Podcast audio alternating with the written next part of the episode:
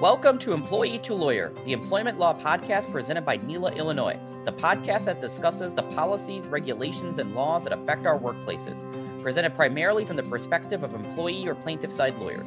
We are your hosts, Amit Bindra and Max Barrett. We are members of the board of directors of NELA Illinois, the Illinois chapter of the National Employment Lawyers Association, a nonprofit collection of attorneys who empower workplace rights. And welcome back to Employee to Lawyer, the employment law podcast presented by NELA Illinois. We are your hosts. I'm Max Barrett. And I'm Amit Bindra. And today we are lucky to be joined by Tay Sture, who is the founder of Sture Legal Services, a law firm in Indianapolis. Tay is going to be unique in that he's our first guest from Indiana. He is the past chair of Indiana's State Bar's Labor and Employment section. Amit, is this our first out of state guest? I think it might be, actually. I'm trying to think of, I know we've had folks who kind of practice in multi states, but first out of state guest. Oh, you know what? We had Jennifer in DC. Is the only. Oh, that's true. Yep. Okay. Yep. That's right. Tay, you are our second out of state guest. Welcome. okay. Thank you. Thanks for joining us. So Tay, you you've been a NELA Illinois member, but you are not in our state. So your practice is located in Indianapolis. That's right. We decided, to, or I decided to join NELA Illinois because our organization here in Indiana is not nearly as robust uh, as yours is. You know, our organization is represented by just uh, a handful of plaintiffs' lawyers, but you folks there in uh, Chicago, you have a much uh, larger organization. So I thought I would, you know, take advantage of that and uh, coattail onto your organization by joining your organization as uh, kind of an affiliate member. Well, that's great. We we love folks coattailing. So, yeah. do you have a sense of why Indiana has a smaller organization? Is there are there just less employment attorneys or employment claims, or give us kind of your your thoughts on that. Well, Indiana is uh, just one of a couple of states, uh, and I forget the other state, where they're, uh, although they have anti discrimination laws on the books, Indiana does not have a viable remedy. In other words, the victim of discrimination cannot go into state court to prosecute his or her case. And so it's very difficult for plaintiffs to prosecute uh, their case here in Indiana. And of course, as uh, you may uh, realize, as in other states, you know, the judiciary here in Indiana tends to be very conservative. And because those two situations, plaintiffs' uh, counsel, that is, plaintiff uh, lawyers, find it pretty tough to uh, make a living at, at this practice in this area. So when you there's there's a lot to unpack there. To, to, dive in, there are so in Illinois, obviously we have the Human Rights Act, uh, right, which covers what essentially a series of federal laws cover at the federal level. It, if we understand correctly, you're saying there is an Indiana equivalent to that, but if an employer breaks that law and discriminates based on sex, race, uh, race, age, what have you, it's sort of a violation without a remedy. There's nothing that can the statute doesn't provide for a remedy, or what happens. That's right. Uh, a victim of discrimination, if they pursue their case uh, using the Indiana state administrative procedures, they have to file with the Indiana Civil Rights Commission.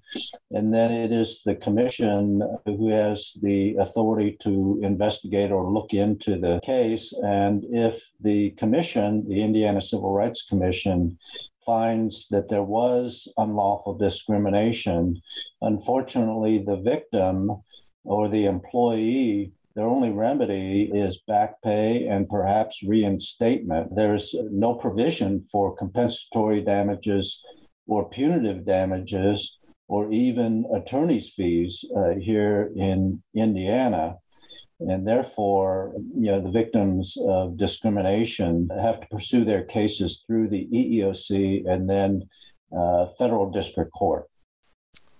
So, if if somebody is a victim of discrimination in Indiana, and you file a charge, and you end up filing suit in federal court, you are not able to also allege state claims on top of that. Is that correct?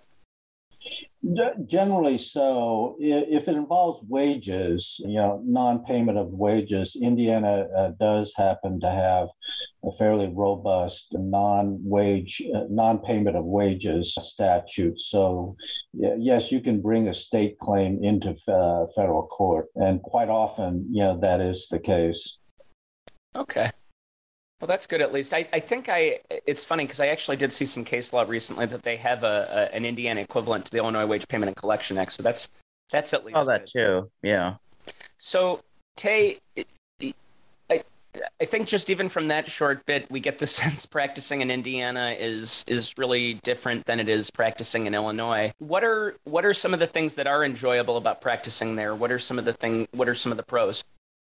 Well, for me, it's the, the meeting of the clients and uh, trying to help them out.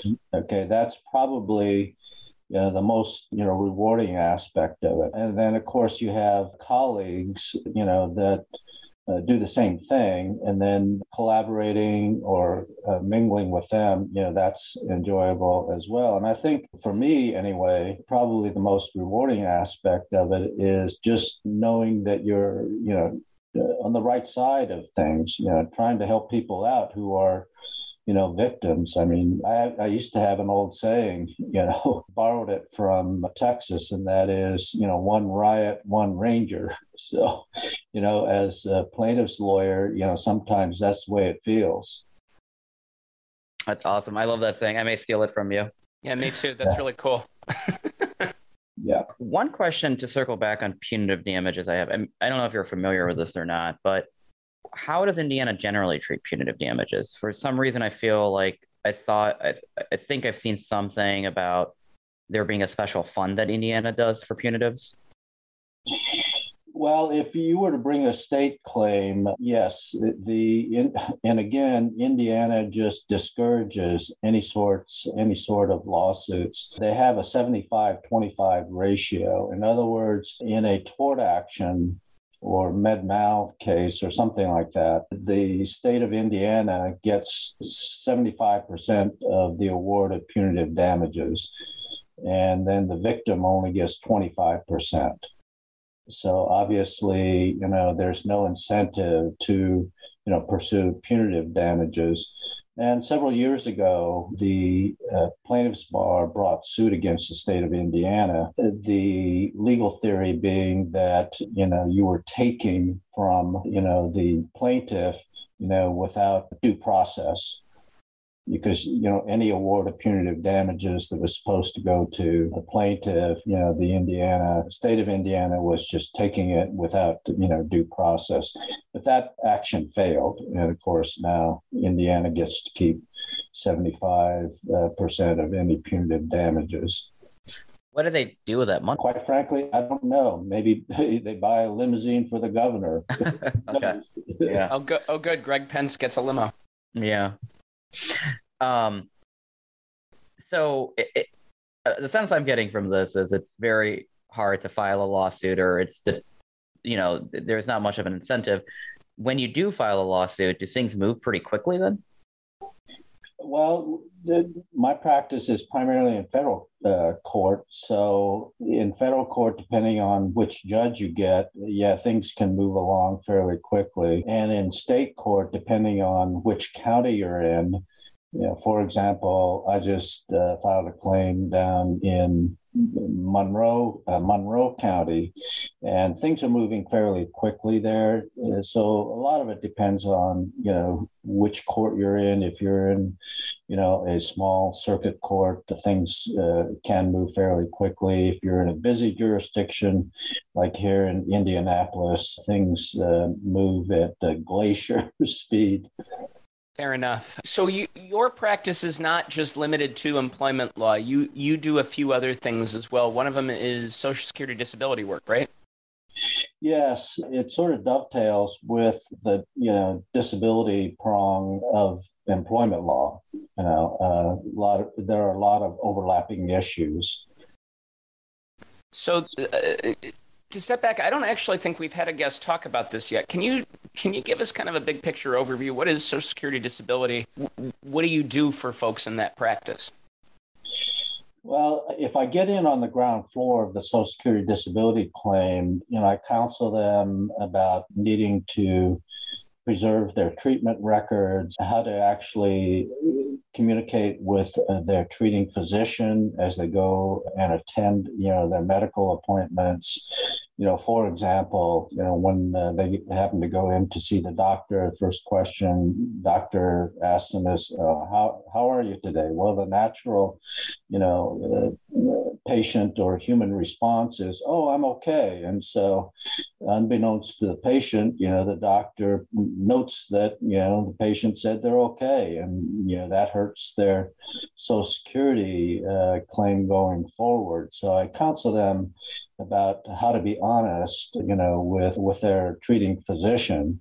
Now, if I catch a case uh, where you know the uh, it's at the appeal uh, stage, uh, then it's just a matter of uh, gathering up the records, the medical records, analyzing them, and uh, seeing, you know, what the medical records say in support of the Social Security uh, disability applicant. And the rule of thumb is uh, that the applicant has to be totally disabled from working pretty much, you know, even in sedentary or, you know, medium duty or heavy duty. So the uh, default, I suppose, uh, threshold is whether or not they can work in a sedentary uh, position.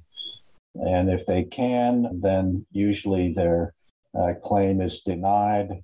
And so, my goal in uh, assisting these Social Security claimants is to make sure that the uh, records and the record will sustain their application in that they are not able to work even in sedentary work. So, is a lot of that work then just working with the client and their treating physician just to make sure the documentation is done properly? Yes, and then you know resisting the Social Security Administration's denial. I mean, the rate of denial is about like you know the rate of summary judgment in you know employment cases.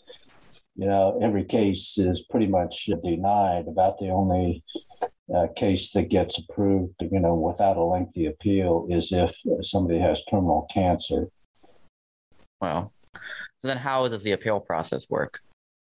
Well, you file for an appeal hearing, and then the the Social Security Administration will assign it to an administrative judge and those administrative judges are statutory and different than the administrative judges that you may see at the EEOC or even the MSPB. And anyway, it's heard, the appeal is heard by the administrative judge. There is a hearing typically anywhere from you know 30 minutes to an hour. You, depending on which judge you you draw you can argue your case and present uh, evidence point to documents in the medical records that support the uh, claimant's claim and then uh, several weeks later, the administrative judge will issue his or her decision. After that, if it's an adverse decision against the claimant, then you have to file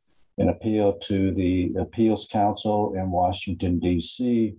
Once the Appeals Council renders their decision, if it affirms the administrative judge's adverse decision, then the next appeal is in federal district court.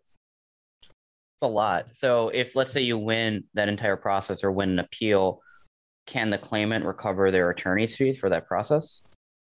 Well, up to the level of the Social Security administrative judge, the attorney gets 25 uh, maximum of 25% of the back pay that may be uh, you know, due and owing to the claimant. If there is no back pay, then the attorney you know doesn't get anything. Oh wow. Okay.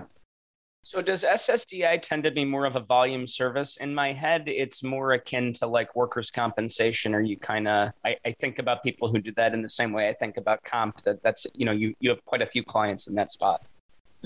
Yes, you're absolutely right. It it, it is uh, very much like a workers' comp where you have to do it volume. And my practice, I don't do it volume. I do it more as a uh, kind of as a pro bono service, as it were, to you know employees who have lost their job. Obviously, uh, if they've lost their job because they're disabled, you know, they look on my website and see that I, you know, do Social Security disability. And so, you know, I will help them, you know, with their Social Security disability plan because obviously, you know, they're without work and, you know, they need some sort of income. Yeah, it's hard because in these cases, I remember when I used to do almost exclusively hostile work environment work, like you'd find people who mentally, you know, have just been through the ringer, have presumably been fired at the conclusion or culmination of that harassment situation. And they're really mentally not in a spot where they can just hop back. I mean, they're trying to find work, but, you know, these are folks who are really hmm. in an emotional state. They may be suffering from acute actual mental health conditions at that point based on what's happened to them or, or what what was there already and was triggered by what happened. And it's like they don't have a lot of great options right? Because if you're disabled then you know from a title 7 perspective you're not really accruing lost wages then right? Because you're not actually able to work at that point. Yeah, the avenue that I point out to employees or like that, or you know, I try to see if their employer offers uh, either short term disability or long term disability. The standard for not being able to work for short term disability and long term disability is uh, more liberal than uh, the standard that the Social Security Administration uh, uses, especially in short term disability or long term disability. And so, in talking to the client, you know, we try to figure out whether the company in that situation, like you say, who's been, you know, subjected to a hostile work environment, you know, can take advantage of either the STD, short-term disability, or long-term disability. And as you know, also, you know, FMLA. So, you know, we we talk about uh, that with the clients here in uh, Indiana. You know, FMLA, short-term disability, long-term disability. And then, of course, if they apply for long term disability, most long term disability policies require that you also apply for Social Security disability. Hey, this is Amit and Max. Thanks for listening to Employee to Lawyer. I hope you're all enjoying the show and the content and all of our guest stories. And we'd love your help in spreading news about NELA, Illinois, in the show. Please encourage your friends and family to subscribe and share. And if you happen to listen to us on Spotify or Apple Podcasts, please consider leaving us a five star rating and a nice review. But only if it's going to be a five star rating. Yeah, otherwise, we're all set. So, Tay, one thing I've been super interested about is just the concept of mediation in Indiana. It, it seems there is more of a preference for it. And maybe this goes in line with Indiana wanting to deter just litigation generally. So, tell us your thoughts about mediation in Indiana and how that functions.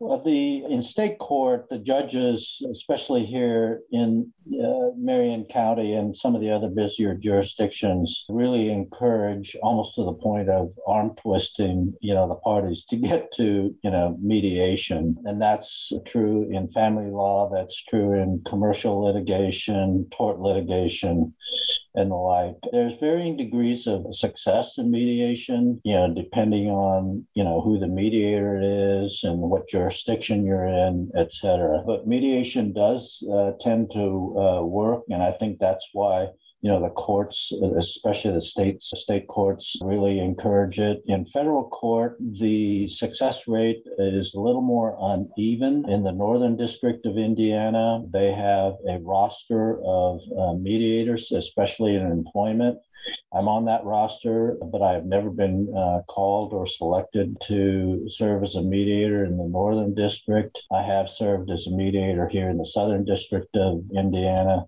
And the EEOC has asked me to be contract mediator for, you know, various district offices from California to North Carolina. And so mediation does work in employment, especially with the EEOC. Uh, the success rate for mediation, you know, hovers anywhere from 85 to, you know, 90%, you know, uh, in EEOC mediations, at least the ones I do. Okay, you know, can't speak to you know other EEOC uh, mediators. How how does mediating help you as an attorney? I mean, what value do you think you get just as a practitioner from the perspective of also serving as a neutral sometimes? Well, you gain a perspective uh, as to what both sides, uh, what their attitudes and what their thinking is.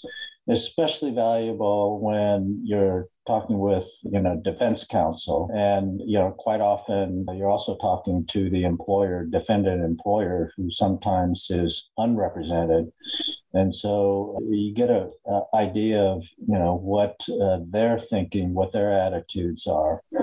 And that's helpful, you know, if you're on the plaintiff side, because, you know, then you can talk to your client about, you know, uh, you know, the defense posture, because after all, it is the, you know, the employer who uh, writes the checks.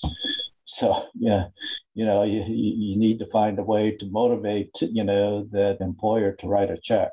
So it's uh, helpful in that regard was uh, is it Rich Gonzalez or David Lee who always likes to say you're trying to get money out of this person, so you should really be nice to them, or you should really try to think about like how to communicate with them effectively.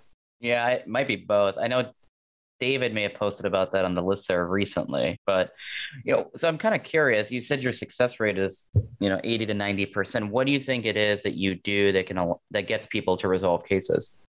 I maybe have a little bit of a leg up because I used to uh, work with the EEOC. And so I know what the, how they think and what their processes are. Also, am a litigator, and then also having some quite a bit of experience with in dealing with uh, the defense bar, and so uh, you know that has been very helpful in getting, you know, the, the, for example, if you're talking to the charging party or the plaintiff, you know, you provide them, you know, that information and it may not induce them to, you know, to settle the case, but at least it uh, provides sort of a nudge in the direction of settling them and you bring the parties a little closer together. You know, you can either fight the fight, you know, from you know, using howitzers, you know, you know, that have the 20 mile range, or you can draw the parties a lot closer to where they're, you know, meet eye to eye. And you know, one of the things that I found that mediation works the longer you have the parties together. So, so what are your thoughts on on virtual mediation and things being done over Zoom? They, I think they work, but not as effectively as face to face. Some parties, especially defense counsel, they never want, you know, their clients to meet with the uh, plaintiff face to face, and they quite often request uh, that there not be an opening general uh, session where the parties are together. I routinely insist that they do meet okay because it's hard to be stay stay mad at the other party you know if you know they're sitting across the table uh, from you that that's interesting tay because i I've seen a lot of people argue the other way that those openings, I guess it would depend on what the opening statement looks like, right? Because if you're just relitigating the case or you start with the fire and brimstone of, you know, they did this, they did that, it's going to inflame people. But there's always a world too, right? Where you don't go about it that way and you spend the time maybe on the opening statement doing something else. Can you talk about that a bit? Because I thought that I, have seen that opening statement quaved quite often for the opposite argument that it's a case of not, oh, the parties will be, you know, it'll have a hard time being remaining angry at each other or what have you, but the opposite, it's just going to inflame everybody involved. Well, one thing I will do uh, if I'm representing the plaintiff and not as a mediator, but one thing I will do is I will, you know, make my opening statement and then ask my client to speak as to how he or she felt as a result of the adverse action, whether it was, you know, a denial of a promotion or termination, et cetera. And when they talk about that, the consequences, the devastation they, they suffered, you know, loss of job, you know, they repossessed my car. It's much more powerful, you know, coming uh, straight from them and having the defendant, and not just the claims adjuster, but having the actual defendant hear that. Okay, because uh, in my experience, I found that most defendants, even though we think they're just mean, very mean, heartless people, they're really not. Okay, you know, to David Lee's point, you know, if you talk to them nicely and you can sort of pay play to you know their their uh, their better side, as it were. Okay, I found that that is more helpful in mediation than you know starting out separate and apart because if you start out that way where you're separate and apart in separate rooms you end up you know staying that way and it's harder to close the gap as it were. That's just you know um, my experience. To try to close the gap or break an impasse are there certain um, like negotiation tactics or games you'd like to use? I know some folks like using brackets other people do it differently what's kind of your process? Well, it depends. You know, I, sometimes I will use numbers. You know, I, I will say, hey, look, I will aggregate the numbers, you know, not just what a jury might award, but also, you know, the cost of defense you know, we all know that the cost of defense can vary. It can be anywhere from 100 and a quarter up to 250. You know, why not throw that money into the settlement pot? The other thing that I point out is it's basically the cost of an insurance policy. You know, once you do the payout, then you have an outcome certain. Okay, that closes, uh, you know, the uh, case out. And insurance uh, adjusters like that sort of lingo, okay, because the one thing that the insurance people don't like is uncertainty. They like discrete, you know, concrete information, you know, figures, money figures, etc., because that's uh, part of how they uh, stay in business. And so I use, you know, figures, monetary figures, you know, might be, you know, uh, 180,000 just uh, in defense costs. Add that to, you know, the special, you know, damages.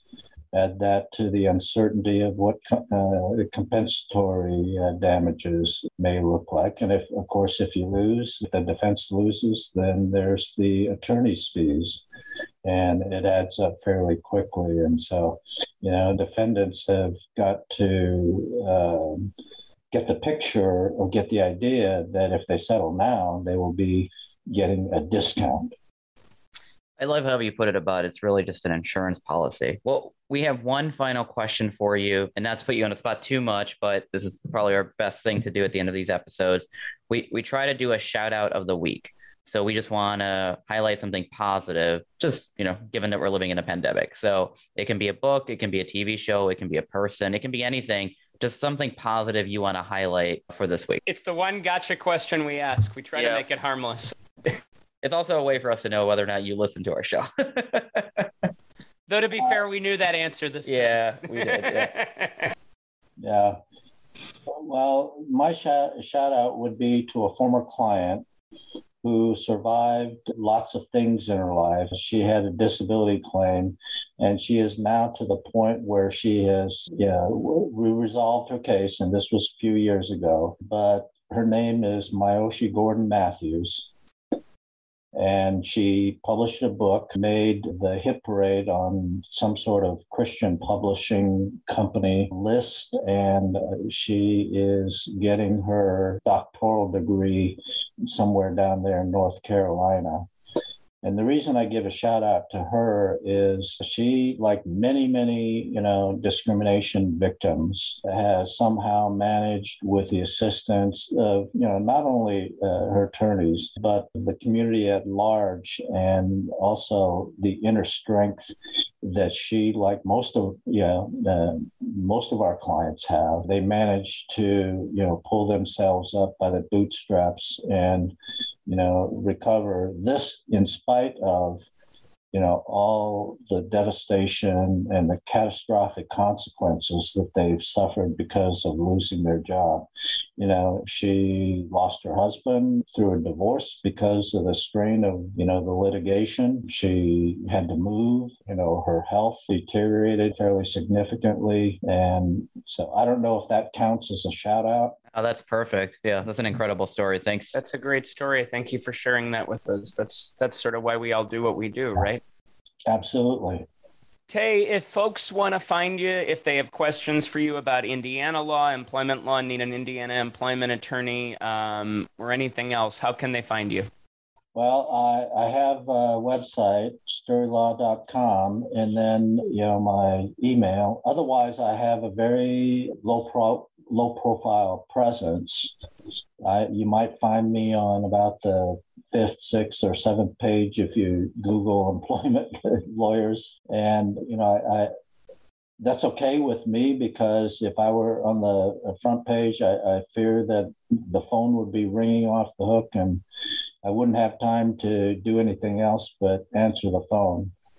Well, Tay, thank you for speaking with us today, for sharing your story and teaching us a little bit about what it's like to practice in Indiana and the like. We really appreciate it. Thanks to those at home for listening. Please subscribe and share. Our podcast is intended to provide general overviews of employment laws. The statements and opinions provided in this podcast are just that, the host's opinions. We are not your attorneys. This podcast does not create an attorney-client relationship, and it's not intended to provide specific legal advice. For legal questions, please consult with an attorney.